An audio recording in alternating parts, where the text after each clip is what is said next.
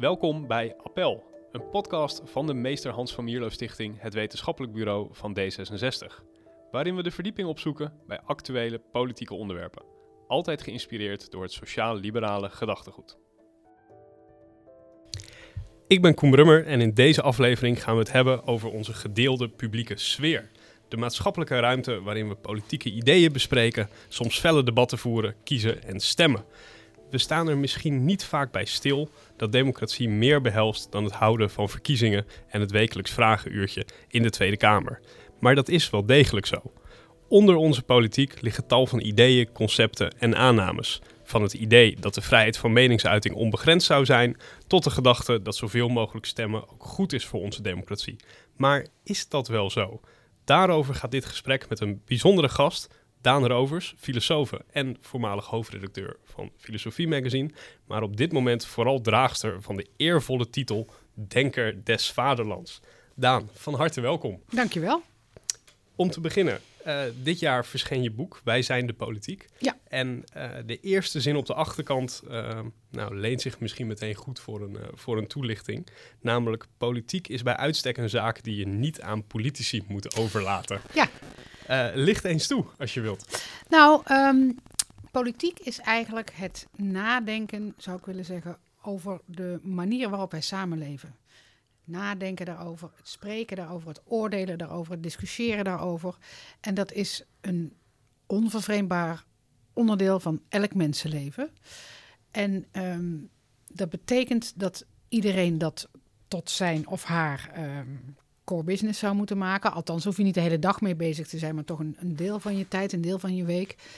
Dat is één. En twee, dat is misschien nog wel belangrijker, je kunt daar geen specialist in worden.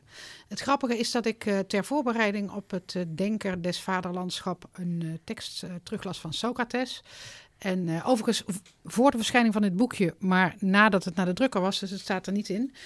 En um, dan is Socrates is natuurlijk weer aan het praten met die burgers in Athene, zoals dat altijd gaat op straat, over wat is moed en wat is rechtvaardigheid en hoe besturen we de samenleving. En dan vraagt hij aan een groepje mannen wat daar staat. Zijn wel altijd mannen. Dan vraagt hij, uh, stel dat we een goed schip willen laten bouwen. Um, hoe, pakken, hoe pakken we dat dan aan in de stad? Hè? Hoe beslissen we daarover? Nou, zegt iemand, dan, dan vragen we de scheepsbouwmeester om te komen. En die heeft een verstandig oordeel. En die laten we dan um, zijn expertise vertellen. Oh ja, Zegt hij heel verstandig. En dan zegt hij, maar als het nou gaat over de vraag uh, wat is rechtvaardigheid, hè? of over morele vragen of politieke vragen, aan wie kunnen we die uitbesteden? En dan is het dus even stil in het groepje en dan nou ja, wordt er een beetje gediscussieerd. En de ene zegt, daar heb ik verstand van. En de ander zegt, nou, misschien heb ik er nog wel meer verstand van. En dan komen ze eigenlijk tot de conclusie dat je uh, politieke vragen, uh, daar heeft iedereen verstand van in zekere mate. Uh, in, in gelijke mate zelfs. Dus politiek is een. Daar kun je geen expertise in verwerven, nog onderwijzen. Er is niet een politicus des vaderlands die de rest kan vertellen hoe het moet. Dat bestaat niet. Dus het is een, een, een vermogen van mensen om zich daarmee bezig te houden. Of een vermogen klinkt misschien raar, maar een, uh, een, een onderdeel van ons actieve bestaan. En je kunt daar geen specialist in zijn en je kunt er ook niet meer expertise in krijgen dan anderen. Je kunt wel het is natuurlijk een ambacht, hè? kamervragen stellen, wetsvoorstellen schrijven. Dat kan allemaal wel. Maar het echte oordeel, wat is juist en wat is onjuist, dat behoort ons allemaal in gelijke mate toe. Mooi. Ook in politiek opzicht, vind ik. Mooi. Uh, daar zitten heel veel elementen in om, uh, om het komend gesprek nog, uh, nog op terug te komen. Ja, denk ik een heel college vrezen. Ja, behoorlijk. um, je zei ook al, hè, als denker des vaderlands. Ja. Je staat daarmee ook in een traditie die, die je voor een deel ook zelf in Nederland eigenlijk hebt, hebt gebouwd. Misschien wel publieksfilosofie. Ja. En uh, misschien is het mijn onwetendheid, maar de link tussen politiek en die publieksfilosofie is niet altijd heel erg groot. Nee, dat hoeft niet. Nee, kijk, filosofie is eigenlijk de traditie van het kritisch denken. Of filosofie is de strijd tegen de vooroordelen, heb ik ook vaak geleerd. Of ik omschrijf filosofie ook vaak als ruimte creëren in je hoofd om hetzelfde anders te zien. Dus zoveel mogelijk perspectieven op een zaak te ontwikkelen. Een zekere afstand tussen jezelf en je eigen positie te creëren. Ja, dat is de Tweede Kamer wel de allerslechtste plek voor in Nederland. Ja, misschien wel. De actieve politiek. Maar in principe kan filosofie overal over gaan. Je hebt wetenschapsfilosofie, je hebt ethiek. Ik hou me ook veel bezig met gezondheidszorg. Uh, je kunt, er is zoiets als levenskunst, hè, dus je eigen leven tot onderwerp van reflectie maken. En mijn belangrijkste interessegebied zelf is uh, politieke filosofie. Maar daar waren mijn voorgangers heel anders in. Die hebben misschien andere onderwerpen gekozen. En dat kan heel goed. Ja. Is dat iets wat jij dan in jouw, in jouw periode, uh, zittingstermijn, uh, ook, ook, ook meer wilt gaan doen? Of ja, dit, de, ja. De, de, titel van het boekje verrast hem ook in die zin enigszins. Ja, ik vind politiek heel belangrijk. Ik vind filosofie ook heel belangrijk. En ik zou eigenlijk willen dat filosofie relevant wordt voor politiek. Dus niet dienstbaar wordt aan of ondergeschikt aan of ook bovengeschikt ook niet, maar wel relevant. En daarmee bedoel ik uh, dat die uh, methode van uh, reflectie en verschillende perspectieven en het uitstellen van je oordeel beoefenen, dat dat onderdeel wordt van het politieke gesprek. Dat zou ik heel erg op prijs stellen. Tegelijkertijd wil ik dat de politiek weer een beetje teruggaat naar uh, laten we zeggen, het uh, normale niveau van de samenleving. Dat gebeurt wel op verschillende punten hoor, maar dat, daar ben ik erg uh, voorstander van. Hè, dat politiek is niet iets in Den Haag of in Brussel. Sterker nog, ik zou zelfs willen zeggen, dat is bij uitstek niet politiek. Dat is administratie, dat is beleid, dat is van alles en nog wat, dat is uitvoering. Maar politiek is eigenlijk wat wij nu doen. Hè, wat wij bespreken, dat is politiek. En hoe ze dat in Den Haag verder in een, in een wetsvoorstel gieten, dat is eigenlijk van secundair belang. Dat is uitvoering. De echte politiek ligt in de samenleving, zeg ja. jij. Heel mooi. Uh, in, in, je boek doe je dat eigenlijk ook. Hè? Je geeft een aantal uh, uh, reflecties op politieke concepten ook, komen ja. voorbij. begin met vrijheid van meningsuiting. Ja. was, was ook meteen een, een interessant stuk. Want je zegt terecht, want het is eigenlijk een verticaal grondrecht. Ja. Hè, die vrijheid van meningsuiting, dat is burger dat is een vrijheid van burgers jegens de overheid. Hè? Dus van, het is begonnen in de tijd van Spinoza. Nou, eigenlijk nog iets eerder, in de tijd van Thomas More, waarin burgers het, het recht opeisten om kritiek te hebben op de staat, zonder voorafgaand toestemming aan de staat te vragen of dingen te publiceren, kritisch te zijn over de staat waarin zij woonden. Ja, en maar je zegt ook nadrukkelijk, hè, in de publieke ruimte waar wij met ons allen een, een, een debat voeren en zo, daar is het niet een, een uh, hè, dan is het eigenlijk geen grondrecht. Althans, je kan je wel beroepen op. Uh... Het is gek om je daarop te beroepen. Dat is een soort categorievergissing, vind ik. Ik ben nu toevallig weer veel over dat onderwerp aan het nadenken. Ik heb daar dat hoofdstuk over geschreven. Maar ik moet nu, ben nu bezig met een stuk voor de Volkskrant over hetzelfde onderwerp. En nu probeer ik te achterhalen wat mensen bedoelen als ze zich beroepen op de vrijheid van, on, van, van de, de, vrijheid van meningsuiting. Ik het ook nog over hebben. Heel uiteenlopende mensen. Dat doet Geert Wilders en Femke Halsema. Dat doet Mark Zuckerberg. Dat doet Arnold Karskens met zijn omroep Ongehoord. Dat zijn zulke verschillende mensen. Uh, als die allemaal zo pleitboorzorger zijn voor de vrijheid van meningsuiting, waar, gaat het dan nog over? Hebben die het over hetzelfde? Dat is eigenlijk mijn vraag.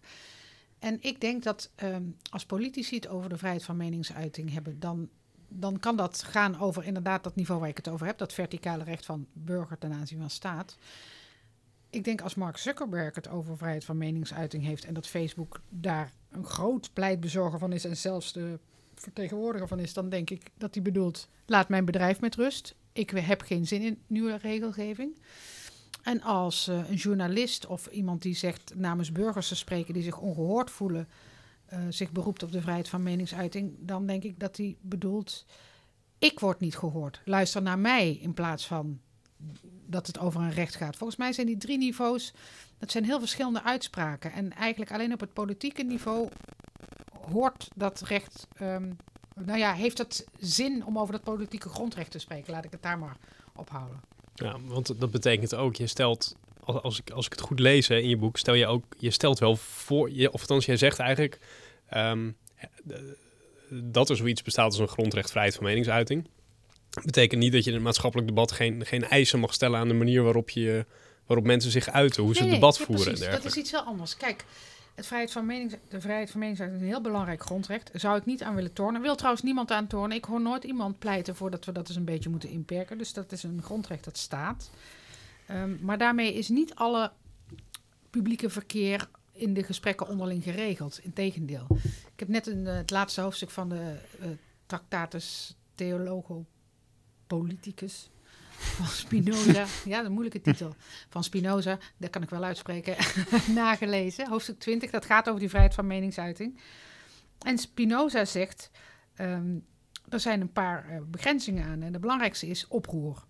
Dus eh, als een bepaalde opinie oproer veroorzaakt, dus dat betekent dat mensen met elkaar slaags kunnen raken of de vrede in de status uh, in het geding, dan is er reden om die vrijheid grenzen op te leggen. Dat lijkt een beetje aan een beetje op onze regel van haatzaaien misschien of ja. oproepen tot geweld. Dat, dat zijn ja. grenzen van de vrijheid van meningsuiting. Die had hij ook. Hij zei er nog eens bij, dat kan in elke staat verschillend zijn. Hè? Dus staten die een beetje aan bederf onderhevig zijn en niet meer zo sterk zijn, daar kan je je minder permitteren dan een hele sterke staat kan veel meer hebben. En dat vind ik een interessant uh, criterium om daar eens over verder te denken. Dus, uh, maar dat hebben wij denk ik in Nederland ook wel goed geregeld. Ik denk eigenlijk dat er heel andere problemen zijn met het publieke debat, waar de vrijheid van meningsuiting niet zoveel mee te maken heeft. Bijvoorbeeld hate speech, om maar wat te noemen. Uh, fake news, uh, polarisatie. Uh, nou ja, als je je wel eens op social media begeeft, silencing. Dus je, het zijn allemaal Engelse woorden trouwens, gek genoeg. Misschien niet toevallig, maar dat speelt niet alleen in Nederland, wil ik maar zeggen. Dus er zijn allerlei krachten werkzaam die het publieke debat niet bepaald bevorderen.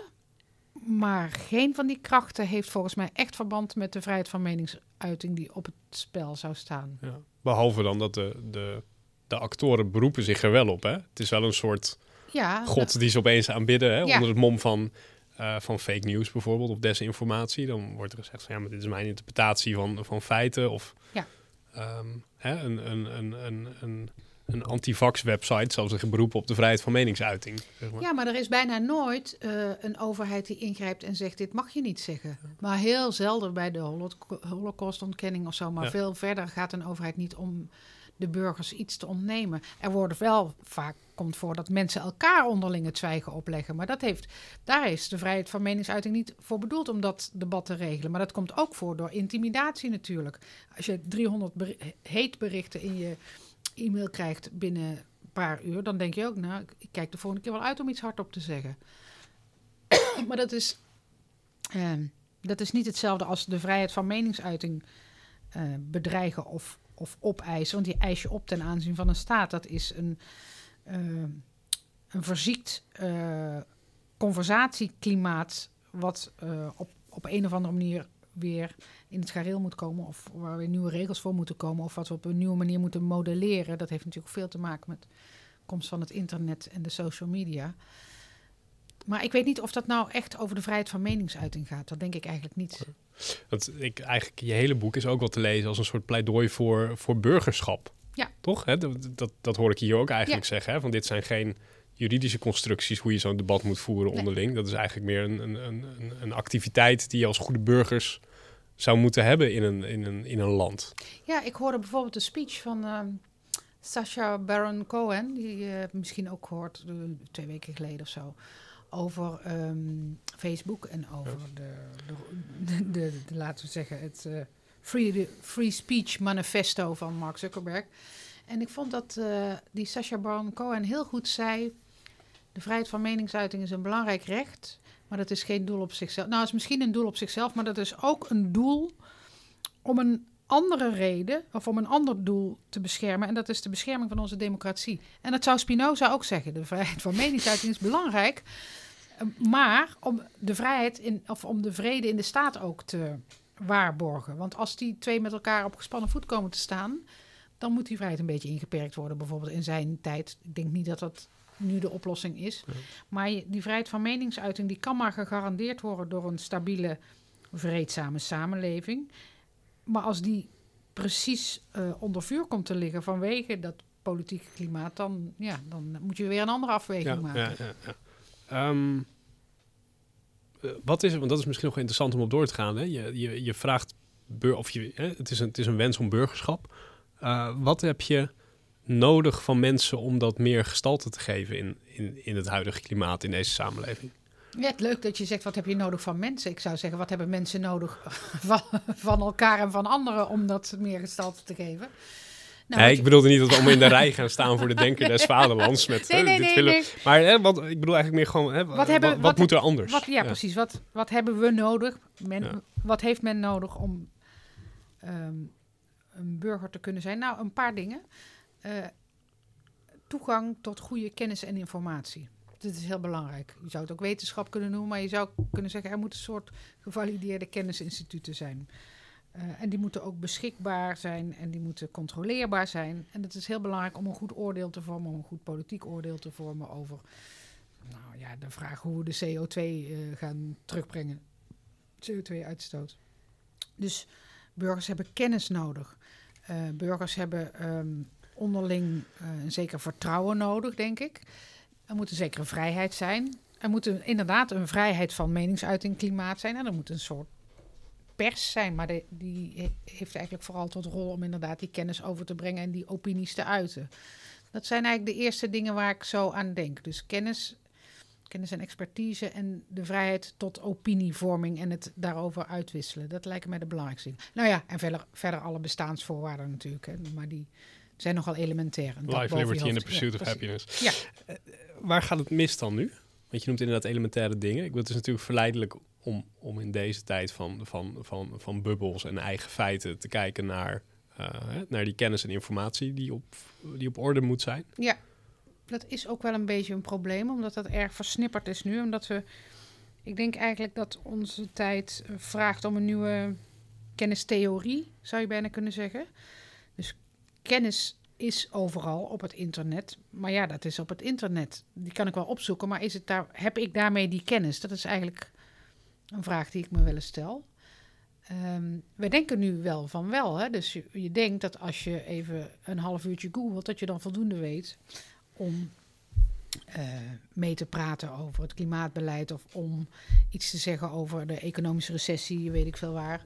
Of uh, om het oordeel van de huisarts te toetsen. Maar eigenlijk is iets pas kennis als je het um, geïncorporeerd hebt. Hè? Dus vroeger hadden we ook encyclopedieën. Mijn vader heeft hem net de deur uit gedaan, 25 delen. En dan zei je ook niet, ik weet alles, want ik heb een encyclopedie in de kast.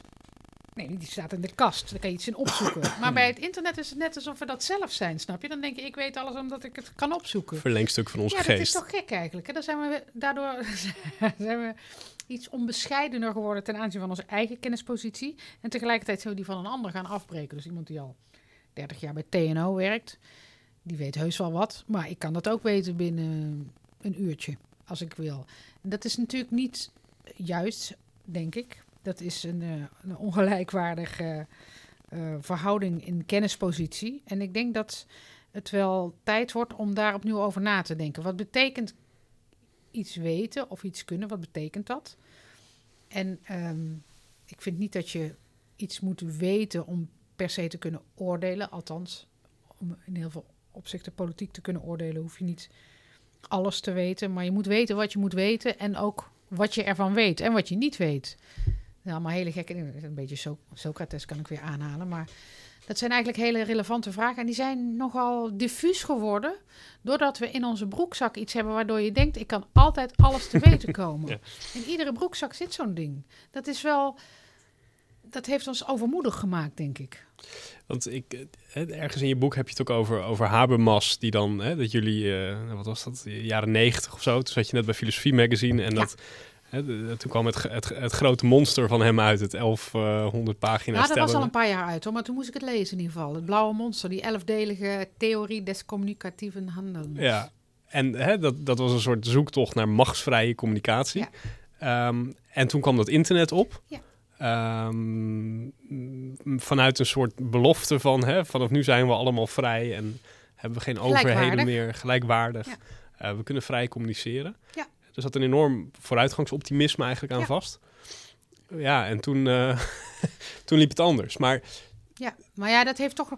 Ja, toen is het allemaal heel anders gegaan. Maar in de, halverwege de jaren negentig had het nog een beetje iets. Um, iets van een vrijheidsgedachte. Access for all, dat heet niet voor niks zo. Uh, de digitale stad. Maar ook uh, in de Verenigde Staten was het ook zo. Dat waren eigenlijk allemaal oude hippies hè, uit de, van de westkust. Die die het eerste internet ontwikkelde.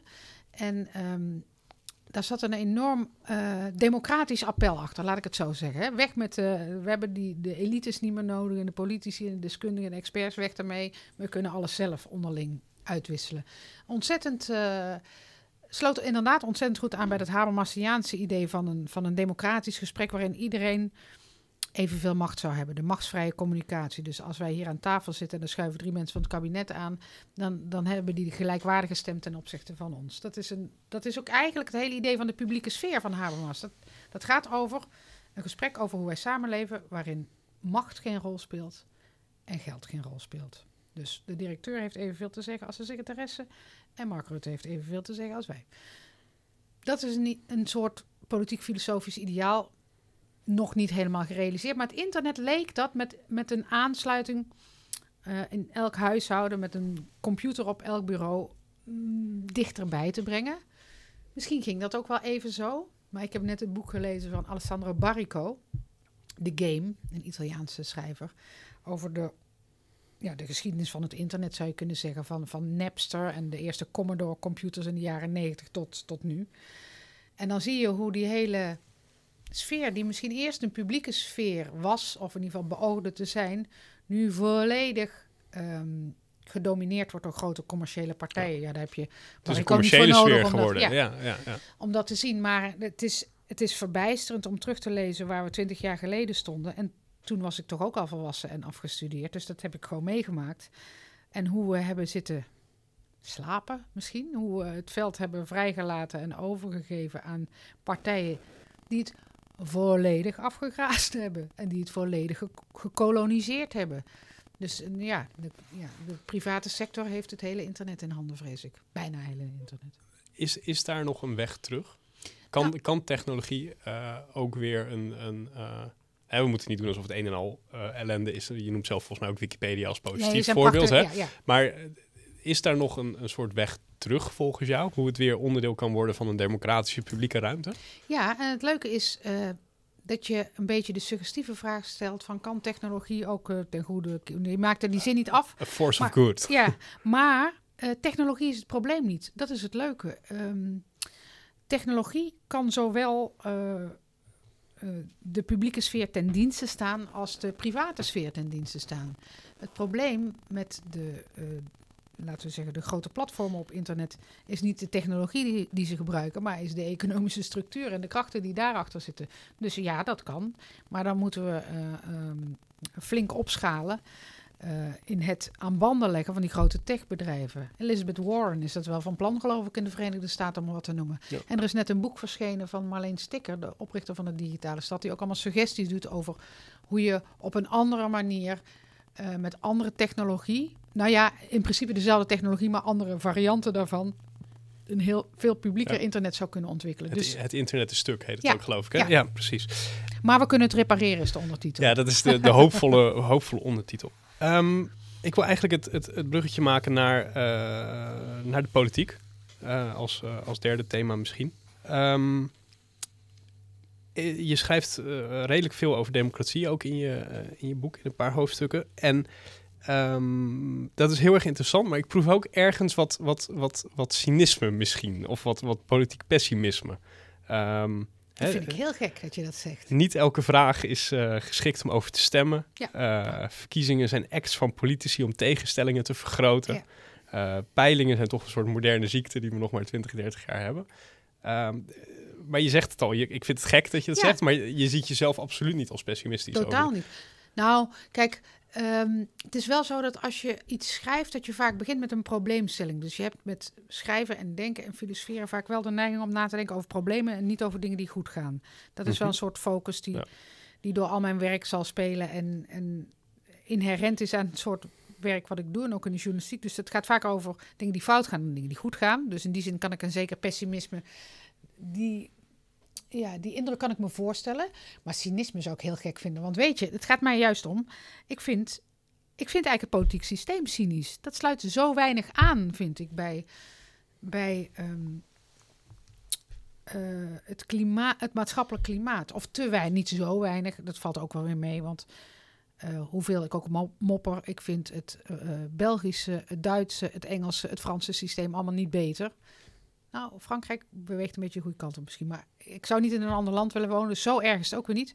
Maar ik vind wel, ik heb wel de indruk dat onze instituties een beetje uitgewoond zijn. En niet, ja, met de tijd meebewogen. Een beetje onzin, want je kan de democratie niet iedere paar jaar uh, aanpassen aan de, aan de laatste economische, technologische modus. Maar we zitten nu denk ik op een punt waarin je nou, per verkiezingsuitslag ziet dat het heel erg onvoorspelbaar is wat er uitkomt. Dat uh, de dag voor de verkiezingen de meeste mensen nog niet besloten hebben wat ze gaan stemmen.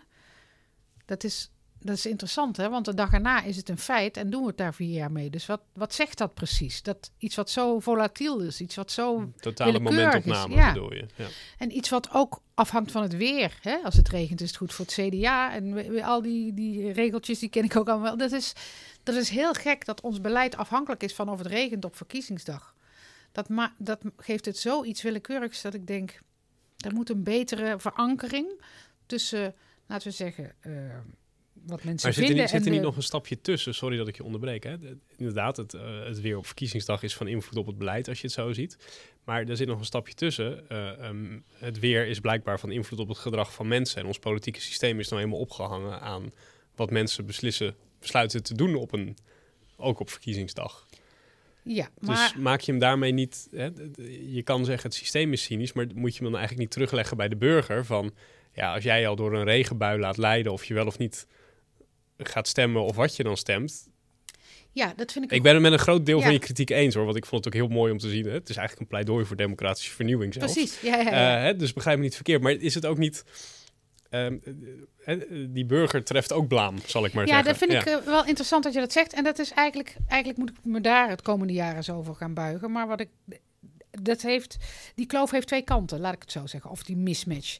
En ik heb, me, uh, ik heb ervoor gekozen, of misschien is dat het makkelijkst, of mijn eerste uh, aangrijpingspunt zijn de instituties. Daar heb ik nou, het een en ander over gezegd. En daar ben ik, daarvan denk ik dat kan beter. Maar je hebt gelijk. Um, de vraag is of je die burger helemaal kan vrijpleiten als die inderdaad zich door die willekeur laat leiden. Daar ben ik wel mee eens, maar daar, en daar heb ik tot nog toe niet zoveel aan gedaan. Dat komt eigenlijk ook omdat ik die, wat ik over die instituties zeg, dat, is, dat komt voor veel mensen zo herkenbaar over. Dat, daar heb ik al dat ik mijn handen vol aan, zal ik maar zeggen. maar het is wel, het is terecht, ja. En ik vond ook, um, uh, wat, wat ik erg leuk vond, hè? je noemt ook, of erg leuk, het klinkt een beetje alsof ik er duister genoeg in schep, maar uh, je noemt klimaattafels als voorbeeld van uh, hoe je van een verkeerde manier eigenlijk van ja. mensen betrekken bij ja. bij politiek. Uh, kun je dat kort, kort toelichten?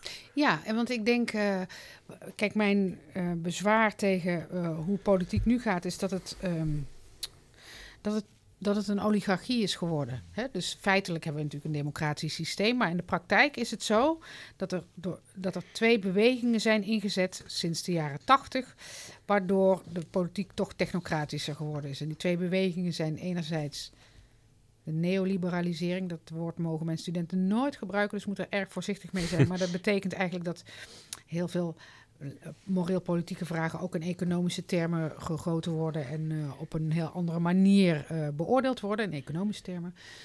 En de andere uh, is eigenlijk technocratie en dat heeft te maken met laten we zeggen, dikkere regeerakkoorden, bijvoorbeeld, na verkiezingen, waar allemaal dingen in staan die in geen enkel verkiezingsprogramma stonden. Kijk, de, de, de, dividendbelasting zijn we bijna vergeten, maar die stond er even in. Maar zo zijn er ook, ter linkerzijde worden er gewoon dingen ingelobbyd. Ook vanuit het buitenland. Er zijn ook klimaatakkoorden die ons voor...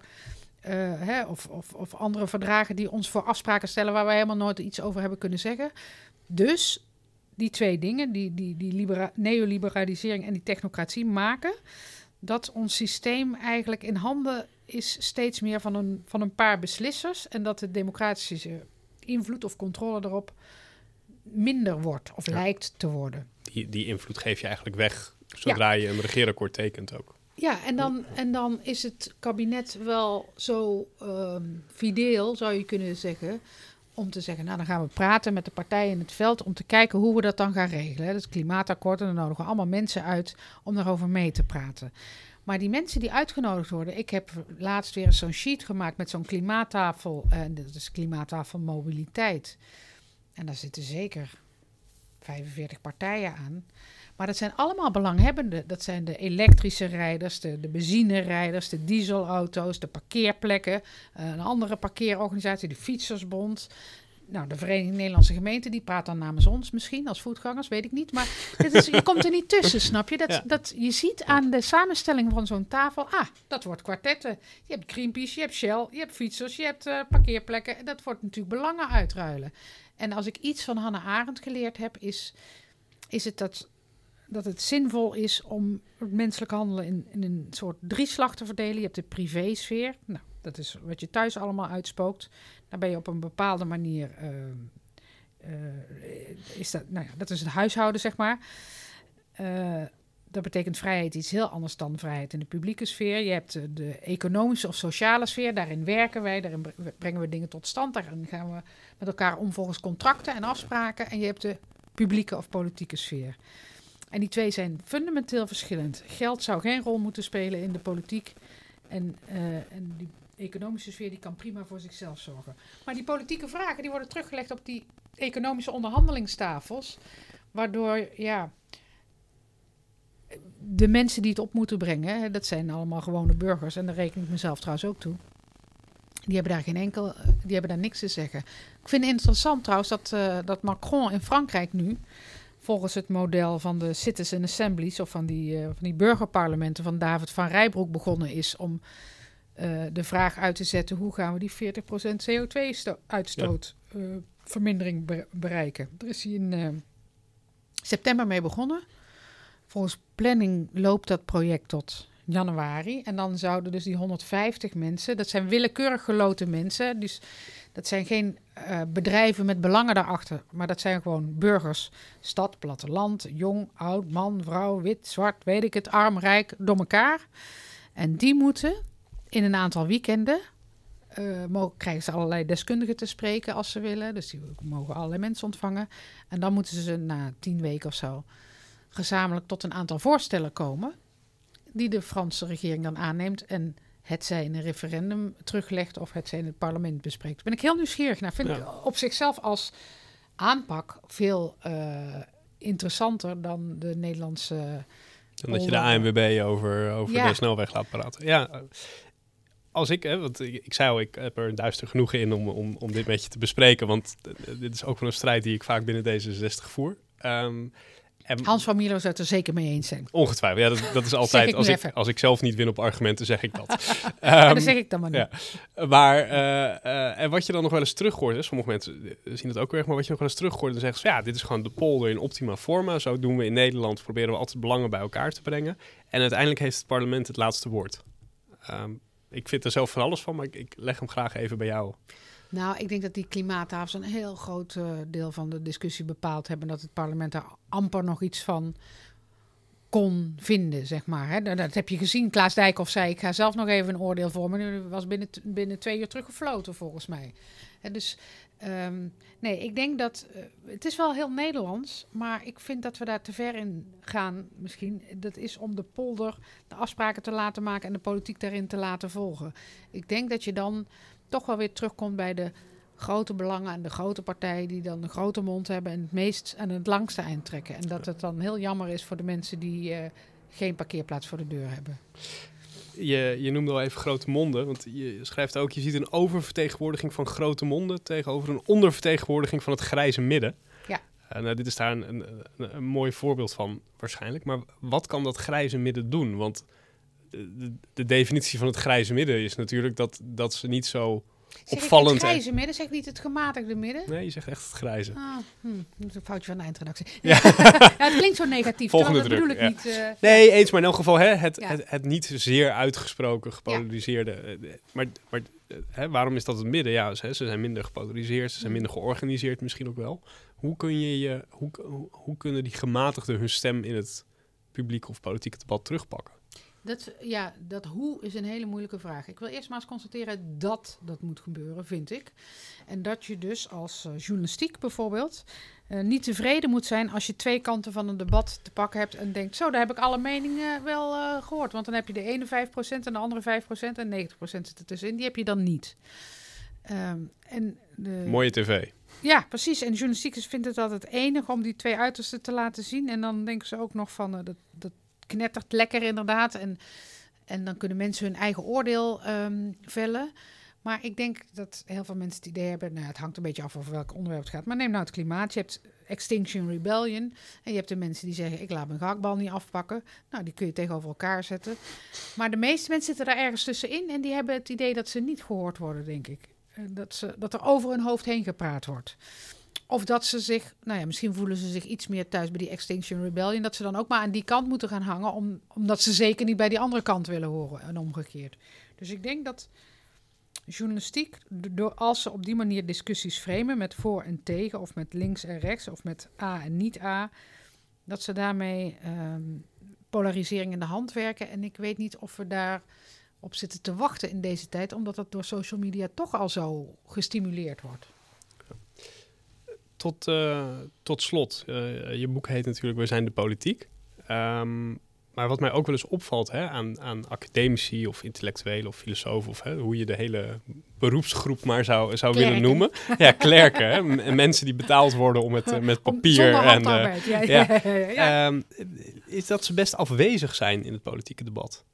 Uh, misschien in Nederland nog wel meer dan, dan in andere landen. En je bent zelf natuurlijk een uitzondering op, op, op de regel, ook met die traditie van denker des vaderlands en, en, en met dit boek.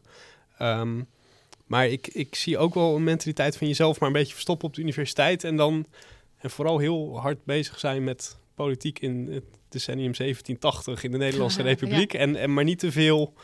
Um, ja, de publieke, die, die, ja, dat is publieke discussie opzoeken. De publieke intellectueel is wel echt een traditie van, laten we zeggen, Frankrijk of Duitsland meer dan van Nederland en Engeland.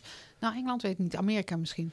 Maar wat ik je wilde vragen is, als dit zo'n zo'n pleidooi van je is, is er ook iets wat je misschien, eh, of als je het überhaupt daarmee eens bent, is er ook iets wat je uh, zou willen zeggen tegen die collega's of een oproep hebt? Of, hè, want dat is volgens mij ook een element wat, wat erbij hoort. Nou, kijk, ik vind niet, kijk, in zekere zin ben ik veel bezig met politiek, maar ook weer niet, want ik, ik, uh, ik spreek mij niet uit over wat ik stem of wat je moet stemmen, snap je? Ik ben altijd bezig met, ik neem altijd een stap terug en kijk van wat wordt er gezegd, wie is er aan het woord, welke belangen spelen daar. Op die manier ben ik bezig met politiek. Maar wat ik, nou ja, mijn belangrijkste drijfveer in mijn werk vanaf dag één dat ik filosofie studeerde, denk ik, is hoe krijg ik zoveel mogelijk mensen in aanraking met, de, met dat vak wat ik zo fantastisch vind. Nou, toen ben ik heel lang buiten de filosofie gaan werken, of buiten de universiteit in de journalistiek. En toen ben ik teruggegaan naar de universiteit en toen heb ik gezegd: Jongens, jullie leiden tientallen mensen op. Jullie diplomeren tientallen filosofen per jaar. En je hebt werk voor vijf, zes, zeven, acht mensen. Wat doen we met die andere tientallen mensen? Zullen we daar eens een vak voor verzinnen? Zal ik eens kijken of ik iets kan verzinnen? Wat je met je filosofische expertise kan, buiten de universiteit. Hè? Dus zonder dat je je hoeft om te scholen tot ICT-consulent of, of heftruckchauffeur of naar de zorg. Maar je bent filosoof, je hebt daar wat geleerd en je kunt daarmee aan het werk buiten de universiteit, want die heeft geen plek voor je. Nou, dat vond de UvA een geweldig idee. Dus ik geef nu het vak al een paar jaar publieksfilosofie, of twee vakken zelfs. Ik heb vanochtend weer een groep studenten gehad. En daar ga ik dan vaak, ik noem dat, ik noem dat altijd op schoolreis, maar dan gaan we naar, plekken waar uh, filosofen werken uh, buiten de universiteit, dus die geven denktraining, of die werken in journalistiek, of die uh, doen moreel dilemma-beraad. En zo probeer ik filosofiestudenten ook een, een, aantal vaardigheden mee te geven en een zeker netwerk waarmee ze vooruit kunnen buiten de universiteit. En daarmee hoop ik dus ook dat die filosofie niet alleen aan de universiteit blijft. Wat ik een hele mooie plek vind voor filosofie overigens, maar het gaat natuurlijk dat je ook naar buiten komt. En dat je de buitenwereld ook binnenhaalt aan de faculteit trouwens. Dat zijn twee dingen, bewegingen die ik allebei relevant vind. Dat lijkt me een, eh, een hele mooie afsluiter. Daan Rovers, denker des vaderlands, maar ook nog steeds gewone burger, hoorde, ik je, hoorde ik je zojuist zeggen. Hartelijk dank voor dit gesprek. Graag gedaan. En daarmee zijn we aan het eind gekomen van deze aflevering van Appel. Bedankt voor het luisteren. Heb je vragen, opmerkingen of wil je gewoon graag met ons in contact komen? Ga dan naar onze website van mierlostichting.nl, stuur een mail of gewoon een berichtje via Facebook of Twitter.